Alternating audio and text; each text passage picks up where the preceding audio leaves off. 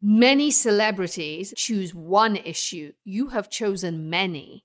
Why? I have a hard time saying no. I'm gonna need you all to get fired up right now, okay? I love my country enough to know that it's broken. My issues of growing up in the business really didn't surface until I had my first child. I am most myself when I am in service to others. That there's some people who are super triggered by you. Screaming at people on Twitter. That's Alyssa Milano. I don't like her. Why do you think that is? That's because I'm good at it. Welcome, everyone. I'm Isha Sesay, and you're listening to The Accidental Activist, the show where we discover the sparks that ignite people's passion to change the world. Joining me this week is Alyssa Milano, who first burst onto the scene as a plucky seven year old in the hit 1980s US sitcom Who's the Boss? Before years later, bewitching a whole new generation of fans in the supernatural series Charmed. And of course, there was also a stint on that other teen mainstay melodrama, Melrose Place. I can't actually believe that I'm saying this, but Alyssa Milano has been on our screens for more than four decades. Come to think of it, in some ways, it feels like Alyssa and I sort of grew up together. Her mainly here in the US, while I hopped between Sierra Leone and the UK. But those early characters that she played were all a big part of my life. As an adult looking back, it's easy to see what made her so compelling.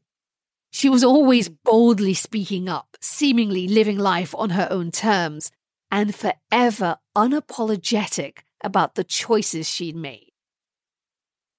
And if you've been keeping tabs on Alyssa Milano's parallel career as an activist, you already know that being unapologetic is not an act. That is part and parcel of who she is. And while this quality endears her to many, there's no denying that it also seems to send others into a weird mix of cross eyed, blood boiling rage. Now, having found myself the target of public raging at different points in my own career as an activist, I was really keen to have Alyssa Milano on my show to try to understand how she's been able to remain committed to being a change agent when over and over again she's been at the center of what at times appears to be an unending firestorm of abuse. There's also something else that has long intrigued me about her. I've never quite understood her desire to champion so many different issues at the same time. I went into this conversation expecting it to serve as a roadmap to tackling hate, but instead, what I discovered was something so much more profound. You could call it a mini guidebook to navigating humanity with love.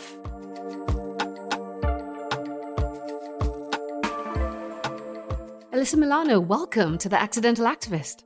Thank you so much for having me. It is wonderful to see you and to have you with us. Hmm. I want to start by just asking you you have been straddling the world of acting and activism for such a long time. What has that been like for you? Um, it's been really fulfilling and actually has put, I think, some really important weight behind being an actor or a celebrity, if, if you will. Um, I've been I've been at acting since I was seven, and my activism started when I was 15 years old. So for me, I don't really know acting without the activism part. You mentioned the start at 15. Mm-hmm. Can you describe that that moment? Can you just set it up for our listeners? Sure, I would love to. Um, when I was 15 years old, I was kind of, I don't know, like a teen icon. I was on a show called Who's the Boss that went for eight years. Um, and I was 15 and I got this phone call from from Elton John, just to let you know how obscure my life as a teenager was. wow. And he said, I have a friend. His name is Ryan White, and he would love to meet you. Uh, he's a really big fan of yours. And Ryan White at the time really changed the way in which we look at HIV AIDS. he uh, got AIDS from a blood transfusion and they kicked him out of school. And he fought for his right to go back to school. He spoke in front of Congress. And he was just this really miraculous, bright light. And I met him and he and I started a, a friendship. And one day he just called me and he said, I'm wondering if if you would come on TV to kiss me. Just and, like uh, that. Just like that. And I said, What do you mean? And he said, Well, people think that you can get this from casual contact. Will you come on the Phil Donahue show right. and, and kiss me to prove that you can't get it from casual contact? And I did. Now, I just wanted to just pause for a second because you were 15. I was 15. Underline that. And it was at the time where there was uh, a lot of stigma attached with HIV AIDS. There was, you know, an, an ugly political angle that it was given that basically vilified the LGBTQ plus community, vilified IV drug users. And before Ryan came along, it was basically the government used it to prey on our every single fear about public health and safety.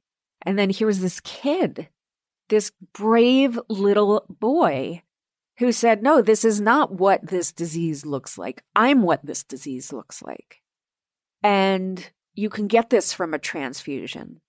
And I realized through my relationship and friendship with him that we could shape narratives Right. and we could reshape narratives and what it really meant to have a platform and and for the first time in my life i felt like being a celebrity made sense So, as a 15 year old, you have this kiss, you see the reaction, it's immediate. You tell yourself, this is what I meant to do. It makes the acting make sense. What is it that you tell yourself that you are going to do? Do you name it activism as a 15 year old? no i think at 15 years old it's more about community service and being of service to to people and it wasn't until 2000 that i realized that i needed to be hands on no matter how heartbreaking or painful that was for me And that decision came about because I I lived in South Africa for three months. In 2000, I did a European mini series and I worked one day a week. And while I was there, it was only nine years after apartheid was abolished. And while I was there, I volunteered in a township in a children's hospital. And I realized that my heart needed that hands on, boots on the ground approach to doing good. And that I have kept with me my entire life. I was looking at the the issues that you champion, that you push forward, and you are committed to humanitarian and progressive causes, women's rights, fighting NRA. You mentioned UNICEF. You were named one of the Silence Breakers Times Collective Person of the Year in 2017. Many celebrities, many people in the public eye choose one issue. You have chosen many. Why? I have a hard time saying no. and I have the brain capacity to do it. And I have the curiosity to do it. I think a lot of what I am good at as far as being an activist is the amount of research and learning that I do about issues, about policy issues, about foreign affairs. And I think I enjoy it. I enjoy that part. It would be much easier if I was just like, you know what? Immigration is going to be my thing. But it's all, at the end of the day, about humanity and fighting for equal humanity. And so I don't know how I would ever be able to pick just one focus. So you from 15 to now have progressively become more and more centered in the activism, known, celebrated, if you will. For some people, they would say reviled for the activism. How has that been received by those around you? First of all, how did they feel when you even started on this journey? Well, I mean, at 15, going on TV and kissing someone who's HIV positive didn't make my childhood much easier. Um, I'd imagine. Yes. You know, the trolling started then, except it wasn't on social media. I would get horrible, horrible hate hate mail, and people would actually write to you. Oh yeah, write and say what? Letters and say that I was dirty, or that they would use derogatory yeah. Yeah. terms, or you know, whatever it it it was. And even though for those on the outside looking in, it seems like this has been a pretty quick trajectory to where I am now, it really isn't. It's because social media has enabled me to talk about it at my on my own terms, at my pace, that it seems like it's you know, political activism I started at in in 2000 as well when when Gore had the election stolen from him. Good grief. Look at that old 11. That that means automatic recount. The suspense is mounting in Florida tonight. Ignoring votes means ignoring democracy itself. This would be neither fair nor accurate. You know, 2004 I campaigned heavily for Kerry. I'd never done anything like that before. They would And what was that like? What it was, was really like it was really interesting because you know, mind you, now everything's in an app and you know That's who's right. a registered Democrat or Republican, so you know which doors to knock on. But then you just had sheets of paper with addresses. So I would I would like peek in the window and see what kind of furniture they had. And they'd go, that's Alyssa Milano peeking through our Right. window. No, and and I would be like, "Oh, they have a beanbag chair. I bet they'd vote for Kerry." Like that's like like that's how the that's The how it worked then. there. Yeah. But I would go into the middle of college campuses on the back of a pickup truck with a bullhorn and you know, and just get out there and and rally. And that began my love for driving people to the polls, which I still do to this day. Um, and I've done it every election. Uh, the last the last election that I was able to do it was 2018 during the midterms, obviously because of the pandemic. But I hit six districts in the state of California and drove people to the polls Incredible. from the southern to the northern of California. If we if we stay with these particular um, issues and concerns and, and voting rights and and what you've done around elections, how has that how has that changed you? I think I'm m- madly in love with the potential of America. I think had I not had those experiences, and maybe I've romanticized them to an extent, but there's nothing like going into a small district someplace where you've never been and being in someone's garage. And I don't know, there's something when you do that kind of work, you realize that it's the small things that make up the big things. Whereas I feel like if you don't do that work, you just feel this Im- huge, immense federal government power, right? And I don't look at politics that way. I look at it as a people getting into politics for the right reasons uh, from a place of service and trying to win, to make people's lives better. Are you I an think- optimist? I, I ask that because I wonder whether to be this to do the kind of work that you do and to hear you talk about your love for America and it being deepened and broadened in these encounters, it makes me wonder, do you have to have at least an an optimistic inclination to no, do this kind I'm, I'm certainly pessimistic. Because I'm um, optimistic and I think that's the only way I can keep going Yeah. doing this. No, I mean I think there's an element of that for sure, but I think that I'm I'm very um Pragmatic. I have certain I'm pragmatic about it. Like I'm fully aware. I love my country enough to know that it's broken. Right? Like I don't look at it as the framers really got everything right. Oh no! I don't know how many people. I don't know how many really- people are still thinking that they got all of that right. yeah they they really didn't and so you know i i think um i'm pragmatic about it but you know idealistic in in the potential A lot to unpack from the first part of the conversation. Truthfully, as someone who's committed to only one issue, girls' empowerment and gender equity, part of me will always be a little bewildered by the number of issues Alyssa champions. But I found the way she explained why she does it deeply moving. She summed it up beautifully. At the end of the day, it's about humanity. So, how could one ever be able to pick just one focus? I guess I'm just always a little worried that if I speak out on too many things, at some point, people will stop paying attention. But putting my own fears aside, if you're listening to this and want to use your voice, time, and energy to tackle multiple issues, do it. Don't let self doubt hold you back. Follow Alyssa's example, do the work, and get out there. Remember though, the work is key. Without it, you've got nothing and you'll never achieve anything.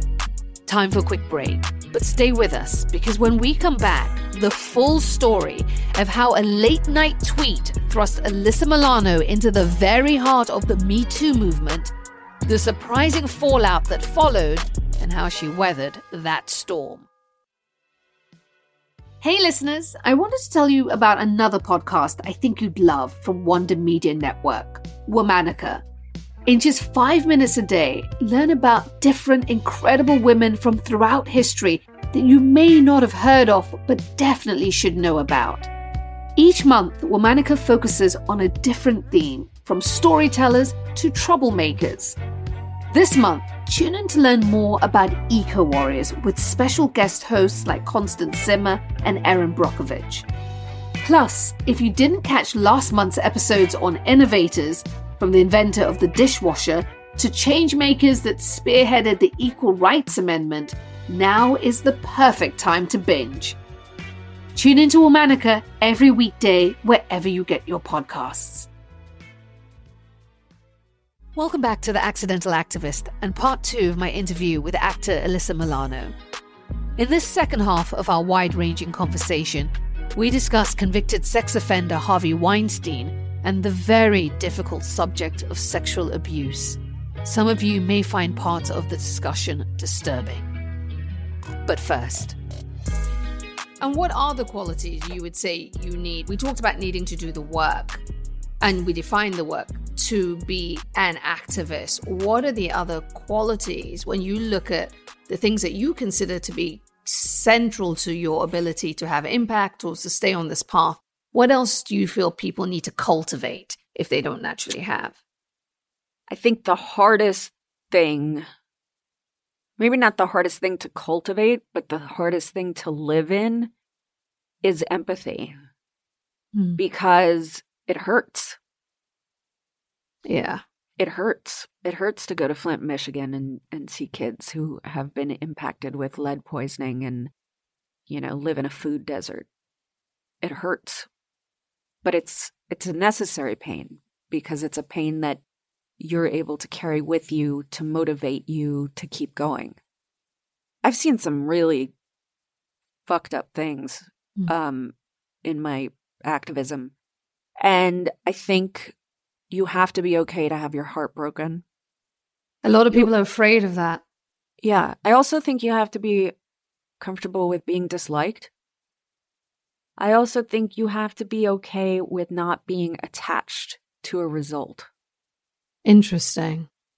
And that's probably the hardest part for me because there is so much work that goes into it. To think that, and it's not just me, mind you, like, like Alice Paul, who wrote the Equal Rights Amendment, you know, in 1920. She didn't get to see the Equal Rights Amendment Mhm. ratified by the Mhm. 38 states.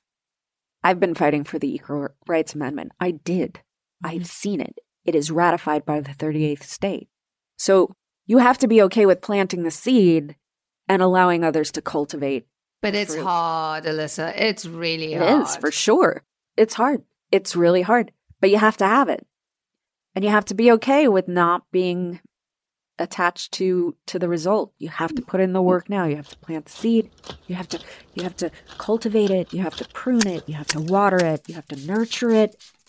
And you have to be okay with maybe that it's your granddaughter who's going to be able to sit under the tree and say my grandma planted this tree. But what if the issue you're fighting for so let's take a Flint, Michigan. In, in my case, the Nigerian schoolgirls who were kidnapped. 276 were taken that night. To this day, 112 are still missing. And my work has been to try and keep that story alive, to continue to try to galvanize a public pressure that will make the government. I mean, I, I don't want to make it sound as if they don't care about their own people, but I can only go by their own actions. The Nigerian government that, you know, 112 girls are still unaccounted for.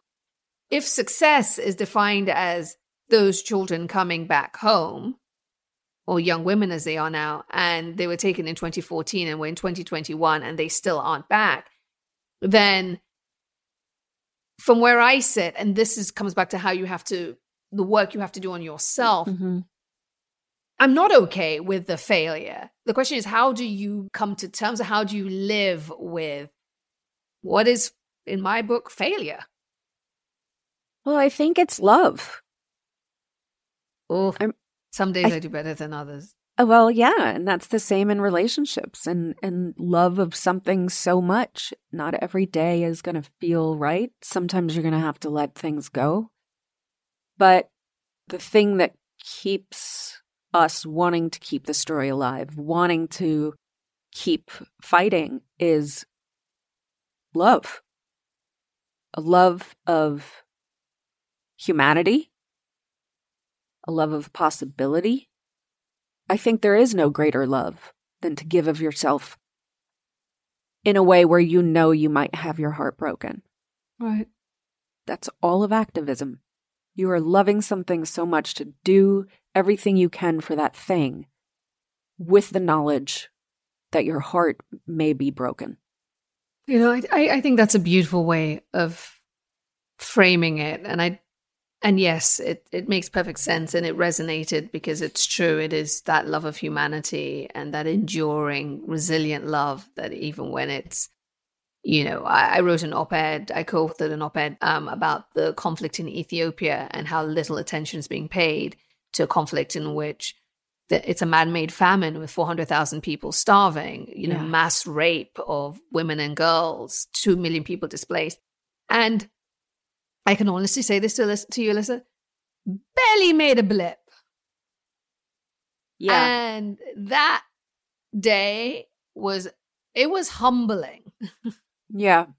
Well, I mean, I think the thing is too is somehow, and I and I haven't figured this out yet, but I feel like somehow the internet has made everyone closer in the sense that it really does feel like a global community, but I think that that hurts us because I think we just think everything is is is our world. You know, we're not able to see the struggle in Ethiopia right. or right. the Sudan or you know, Angola or Kosovo yeah. or wherever yeah. it is. Yeah.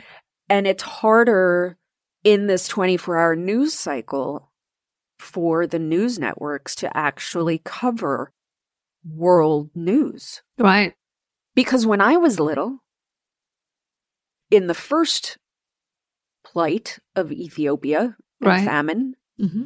it was on the world news every single night. And there were commercials.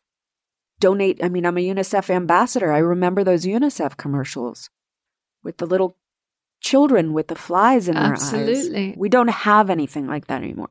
In a way, I, I think it, it should be easier to get these stories out because of the internet. But because of the algorithms, exactly, our internet experience is only giving us the things that are in our own silo, right? Exactly. Our, in our own world. And so it, it becomes very hard to to raise awareness. We could we could talk about this for, but I do want to talk about, I guess, a win that you were part of because I also want people to understand how you can use social media and you can be part of launching a movement. And of course, I'm referring to Me Too and that tweet you sent out on October 15, 2017.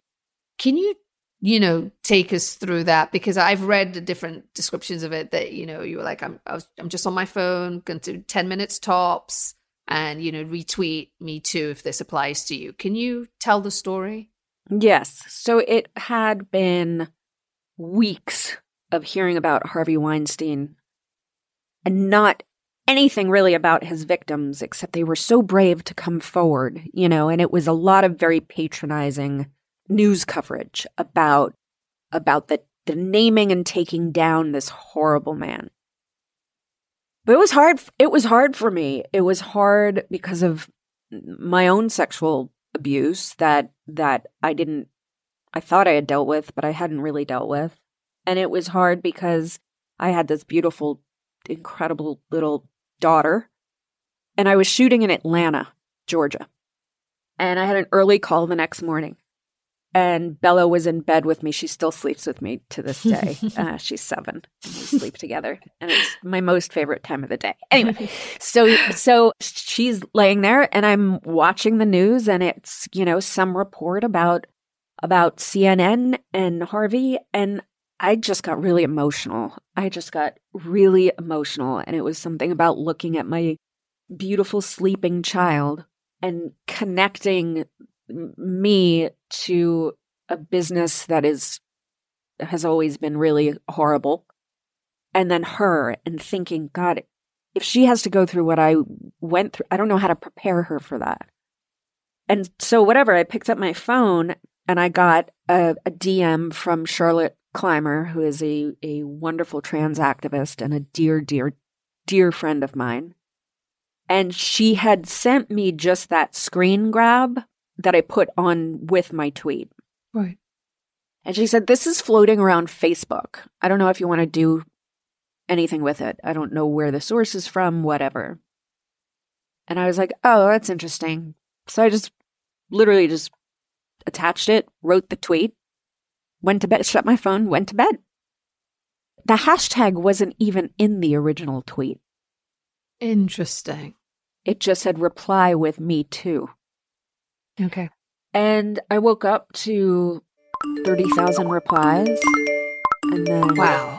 it had shifted into a a hashtag and I that that 24 hours later it was used something like 4 million times yeah. 3 days later it was 24 million times and it just kept growing and about the third day i got a call from my publicist saying do you know that me too is a thing before you sent the tweet and i was like oh my god it was? Oh my god i'm horrified. Like how what what who and what and how can i figure that out? And she sent me Tarana Burke's blog about yeah, me 2006 too. and when, i think she yes, started and yeah. when she and when she she started me too.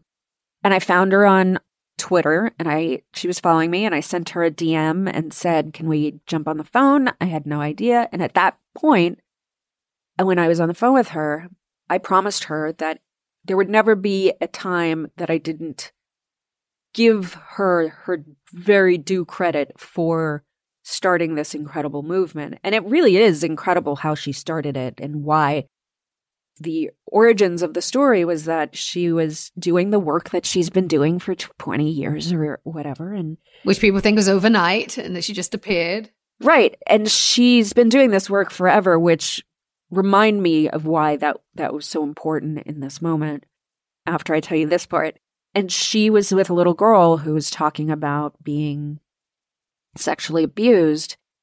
And she kept hearing the words, me too, me too, in her head, but she didn't have the courage to tell this little girl, me too. Which was like so incredibly powerful. And, and, and, you know, we formed an alliance, really. And I cherish her. And getting back to the point that I was asking you to remind me of, this is a really fucking messy movement. And there are a lot of people who are perceived as being a part of the Me Too movement that don't have the integrity that Tarana Burke has. And I'm so grateful, and I just texted this to her last week, that there is someone who not only has her integrity, but also understands the work because she lives it to help steer this very messy, messy ship. And I fell in love with her, talking about love, because in the midst of all of this chaos in that first two weeks that the that the tweet went viral, she called me one day and she said, Hi, I was just thinking about you. How are you doing? And that's a, yeah. That- and I felt like such relief that not only, you know, that she was there, but that she was there for me because it was a lot of weight to carry. And I don't, even in the weight of it, in the thick of it, I don't think I realized how monumental it was until my field officer called me from UNICEF and said to me, I just wanted to let you know that me too made it to Ethiopia. That's incredible. Four four little girls went to the authorities to tell the authorities that they were being abused by a teacher. And that's when I was I don't know. I just felt like like this messenger and it felt so much bigger than me even the way it evolved in that moment of the hashtag being added on and and yeah. and all of it it just it happened felt, in very organic it was organic and it was a moment created a movement and the moment started really shaky and and scary because Harvey Weinstein really made all of our fears as women really blatantly apparent and that abuse of power and that patriarchy and all of it. And so to have something so magical and profound come out of that darkness, I mean, wow. That's all. I, I still I don't I don't know if you could tell, but I when I talk about it, yeah, it is, you're emotional. There's I, am emotional, but it's also like it's like I'm I'm disconnected, but so connected that it's just it's like it changed me on a cellular level. How do you cope when you find yourself under the microscope? How do you cope with the criticisms, the trolling? How do you fortify yourself to keep going? Because you know, there's such a thing. I, I was reading Forbes did a big piece on uh, a whole piece on you know Milano derangement syndrome. That there's some people who are super triggered by you. That's because I'm good at it. I was gonna say, why do you think that is?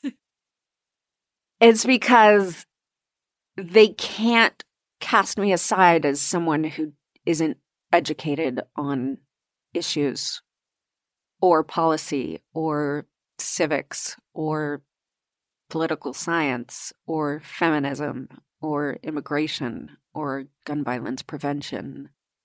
Um, I know enough that I've scared the opponent into having to attack me.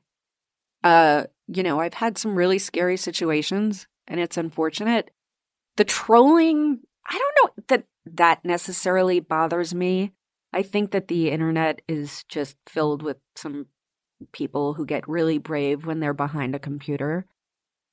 Where does all of this leave the acting? Because we've we've spoken so passionately about the activism, and my acting funds the the the activism. like it's not it's not cheap to be an activist. oh, I know. Um, I'm still acting. I'm also. Do you enjoy it? Does it? Do you still in? Uh, I mean, it's you know, it, I, look. Here's the thing. I like it. I think I'm good at it. the The problem for me lies in this. I've worked really hard to figure out who I am and to heal my own shit, my own traumas. And that's that's always a work in progress, right? But to to go in on days where I'm not in the mood to dig that up to be emotionally available for a scene it's just not fun anymore. And I'm just at this point in my life where like I I maybe don't I maybe can't do it as often. You gonna quit? You gonna is this what you're saying to me? You no, gonna no, I'm not gonna, just- quit. I'm not gonna quit, but I'm going to start to figure out what is is next. I have five projects in development right now. I have a Oh, script that. I've written. You know, it would be really refreshing for me to to, you know, write a book, a script, go to baseball games with for my kids and gymnastics tournaments for my daughter and and and just kind of like that. Um it's hard being an actor is it's it's like being just a a raw nerve all of the time and you have to keep that.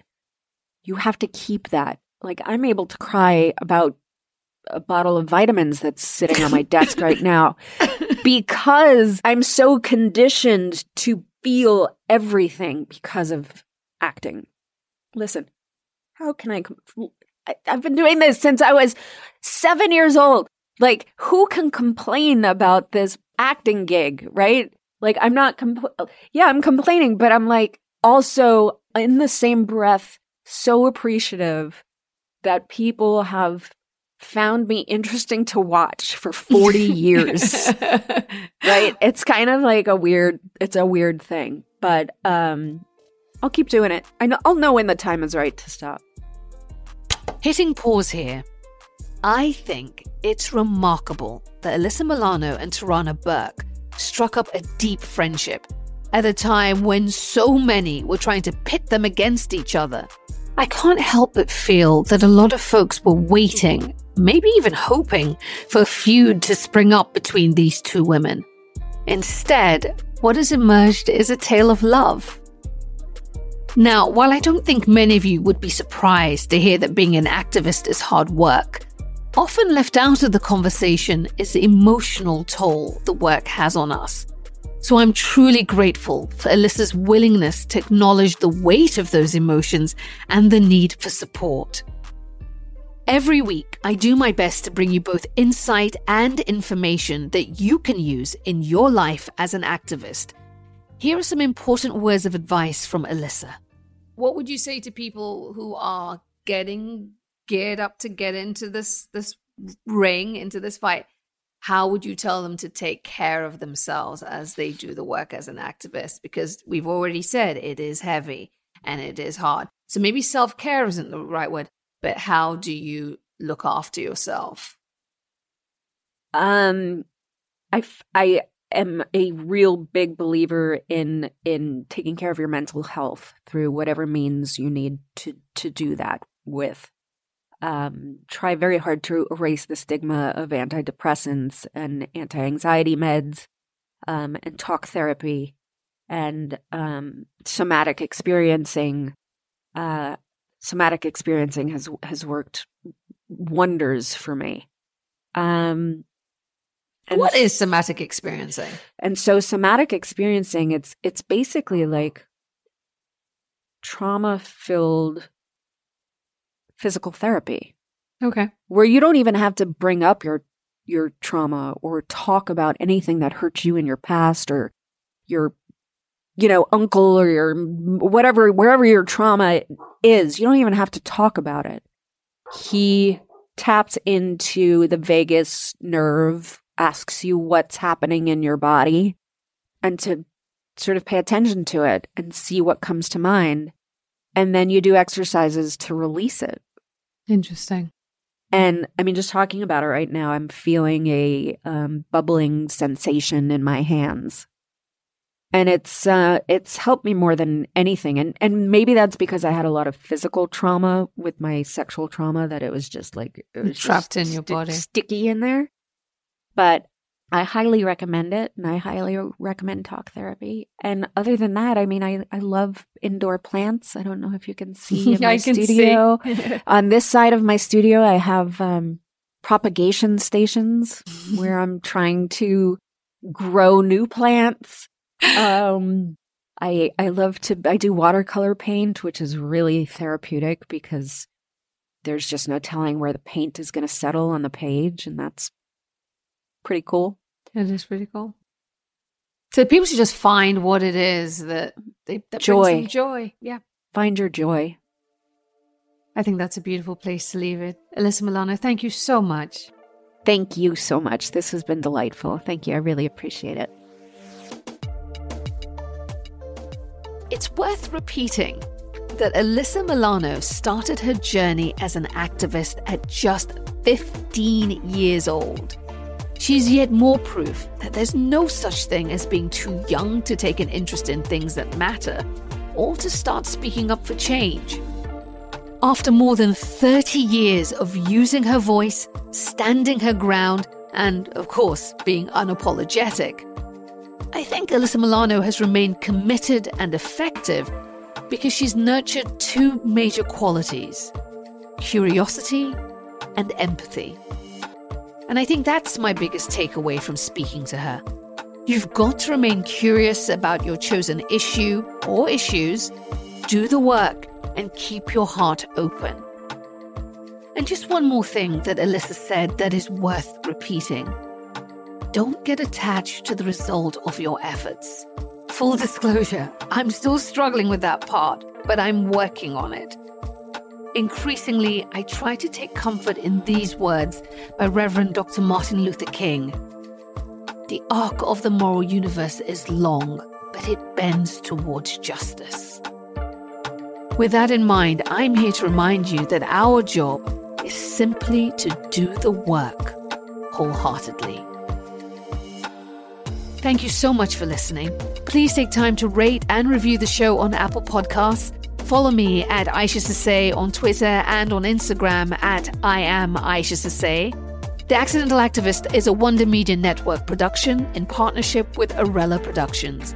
Executive producers are Jenny Kaplan and me, Isha Sesay. Our producers are Brittany Martinez and Taylor Williamson. Until the next time, take care, everyone, and bye for now.